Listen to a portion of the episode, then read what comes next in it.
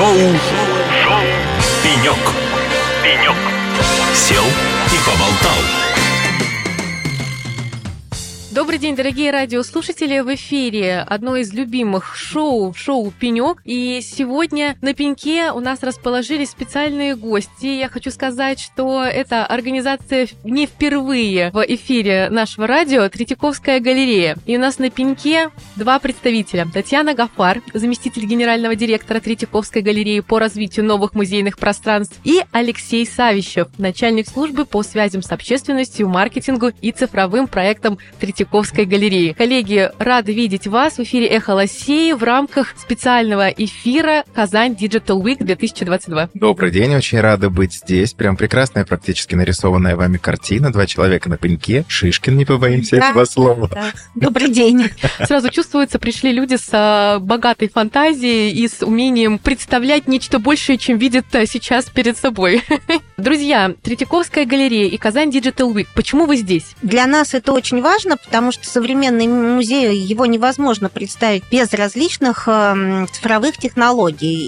И нужно сказать, что музеи, как организации, были одними из первых организаций культуры, отраслей культуры, которые активно стали внедрять различные цифровые решения в свою деятельность. Ну, начнем с баз данных, потому что когда еще 20 лет назад, даже больше, стали делаться попытки систематизировать систему учета, сделать ее более удобной, с поиском предметов, и информационные технологии пришли в нашу жизнь и развиваются очень активно. Другое дело, что иногда отрасль нас рассматривает как, ну, музей, я имею в виду, как, знаете, такую базу данных изображений, которые нужны для создания каких-то цифровых продуктов, игр, я не знаю, еще что-то, там, роликов или вот ТФТИ. Но на самом деле музей совершенно может быть не прикладным, а вполне таким активным участником различных процессов цифровизации, потому что у нас тоже есть очень разные процессы рабочие.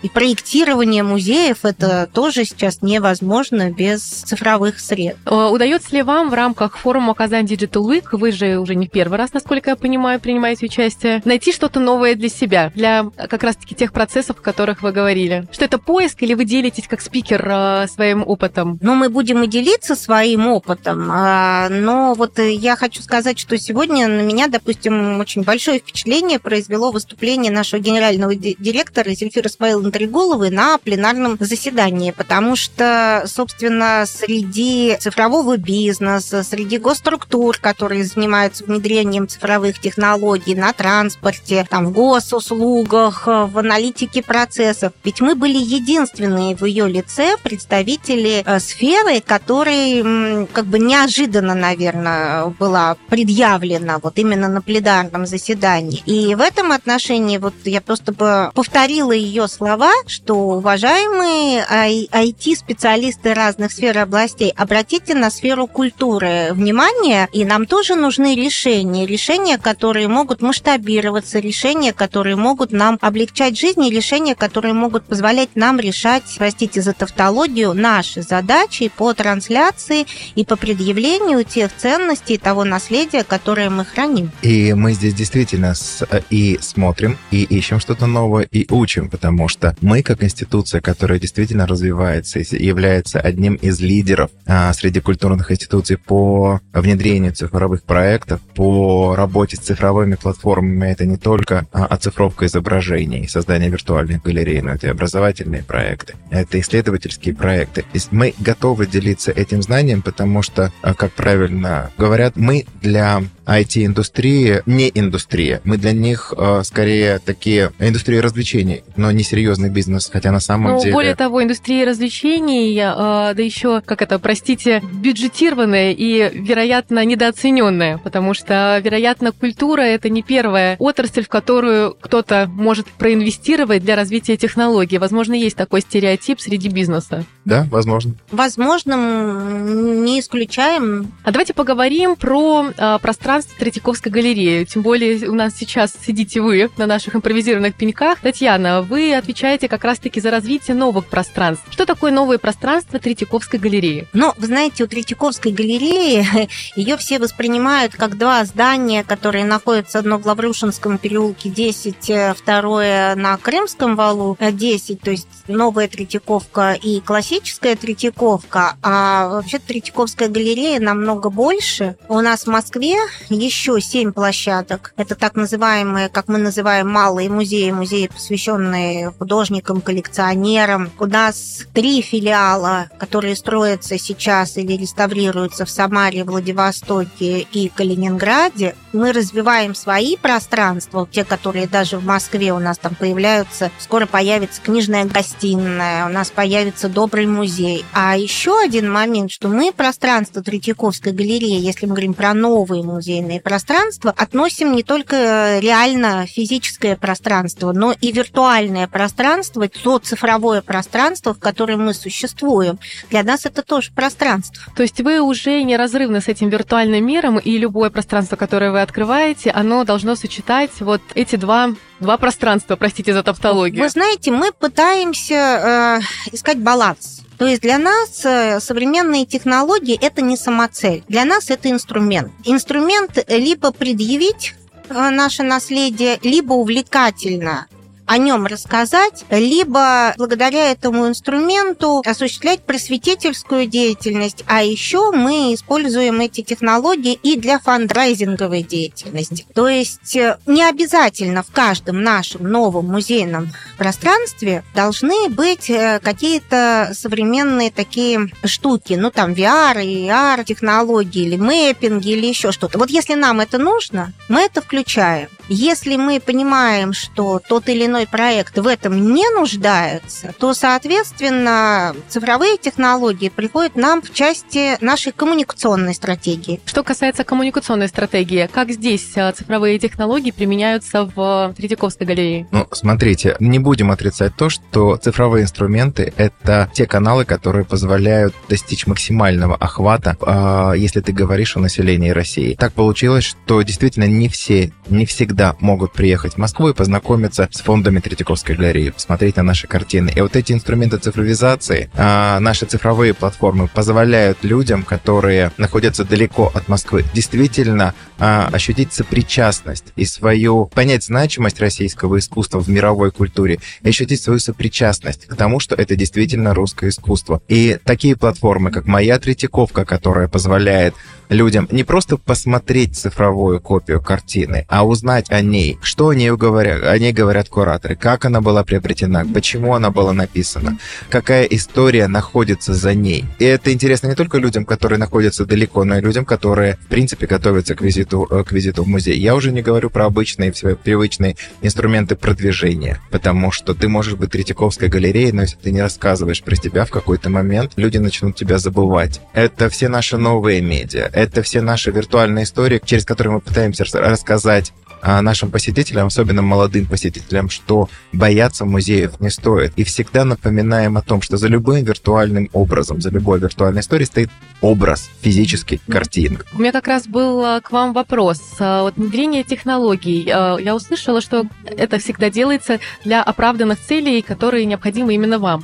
Но с точки зрения именно привлечения молодого поколения, преследуете ли вы такую цель? Помогают ли вам в этом технологии? Это первый вопрос. А второй вопрос, а насколько уже более возрастной контингент, как он реагирует, как он взаимодействует с технологиями в рамках музея, насколько для него это комфортная среда и привлекательная и увлекательная среда. Ну вот мы сейчас и посмотрим просто, так сказать, в реальном, живом, постоянном наблюдении. Мы неделю назад открыли выставку, которая называется «Моя Третьяковка из виртуального в реальное, часть первая». И вот это действительно первый прецедент, когда цифровой проект, который существует с 21 года, стал толчком для создания реального. То есть мы как бы из онлайна перешли в офлайн. Это дает нам возможность, во-первых, показать те вещи, которые Ну, не часто бывают наши экспозиции постоянные. Некоторые вещи, которые мы, по разным причинам, в том числе реставрационного характера, не показывали, но мы их выкладывали на нашей платформе «Моя Третьяковка».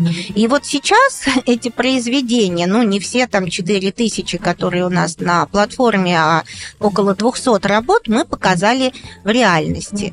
И вся сопроводительная информация, которая очень часто на выставках занимает достаточно много места, этикетаж, тексты большие и так далее, кому-то много, кому-то мало. Они у нас сейчас, с каждой картине есть QR-код, который выводит сразу на платформу. И вот мы достаточно серьезно сейчас будем наблюдать, как у нас люди старшего поколения, насколько мы учли их потребности, их возможности, их технологическую подготовленность. И во второй части, если у нас будут от них какие-то пожелания, что им чего-то не хватает, мы уже будем это тоже учитывать. И здесь стоит отметить то, что когда мы говорим о людях старшего поколения, можно сказать, что они очень уверенно пользуются современными гаджетами. И это для нас было тоже открытие. То есть понятие QR-кода, что-то отсканировать, что-то прочитать, трудностей не возникает. Друзья, я предлагаю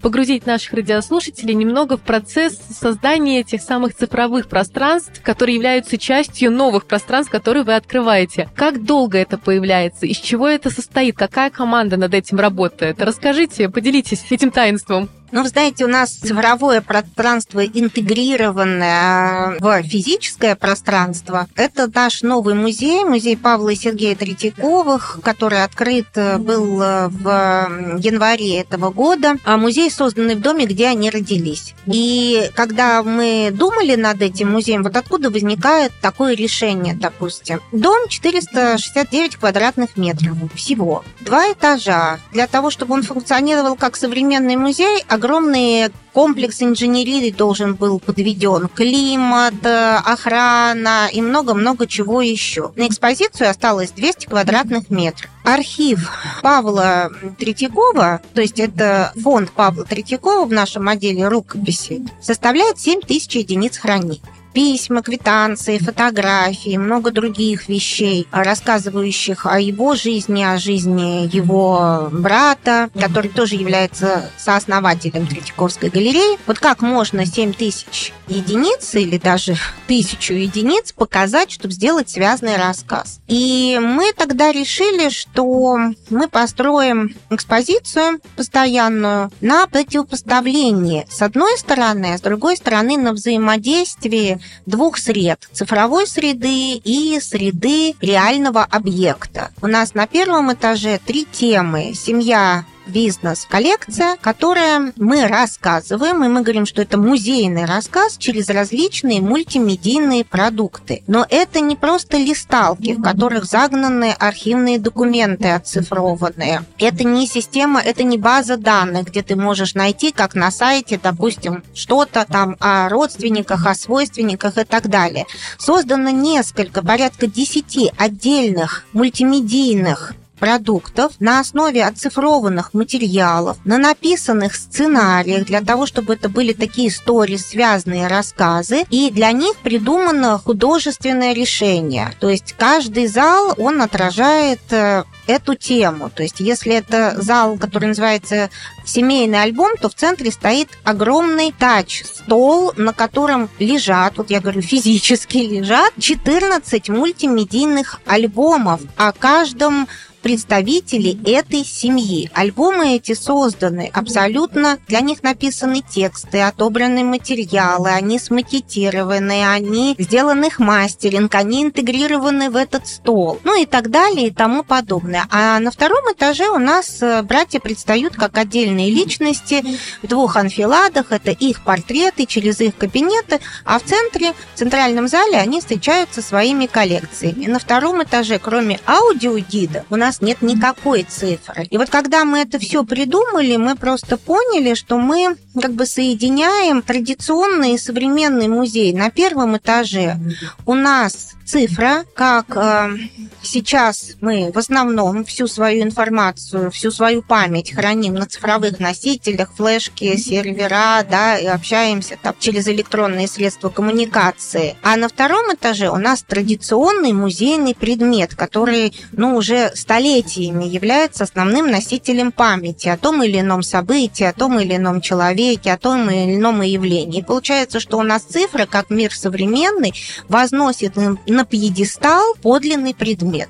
Вот у нас родилась такая концепция. Мы ее осуществили. Звучит очень интересно и очень сложно. А сколько занимает этот процесс? Потому что создание именно того сценария, который будет привлекателен и увлекателен для пользователя, который пришел, вероятно, в традиционный музей, это, наверное, очень тяжелое занятие. Вероятно, ни один сценарий был исключен из финального списка. Вот как это у вас происходит? Насколько это действительно тяжелый процесс? Ну вот полностью создание музея с реставрацией дома у нас заняло 6 лет.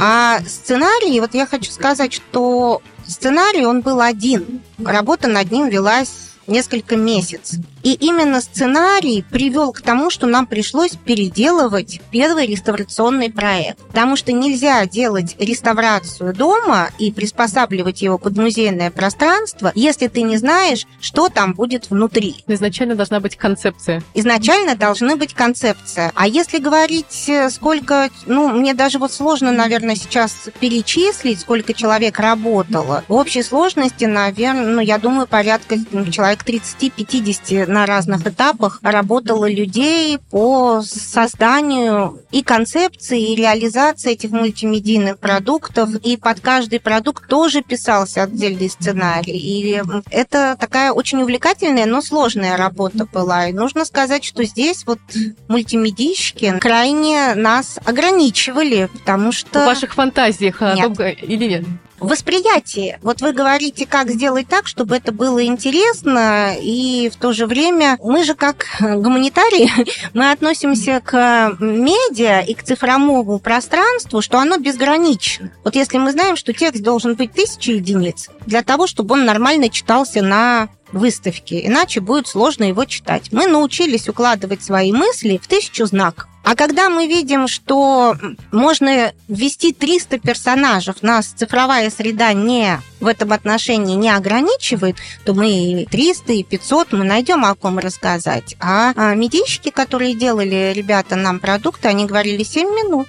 После этого никто смотреть не будет. То есть у вас появились новые рамки, в которых вы должны формировать свой контент? Абсолютно. Почему это важно для Третьяковской галереи, создание таких пространств? Смотрите, создание таких пространств, во-первых, позволяет показать больше, рассказать больше, выстроить связь с тем наследием, которое есть. Это письма, счета, вещи, из которых выросла в дальнейшем галерея, выросла коллекция.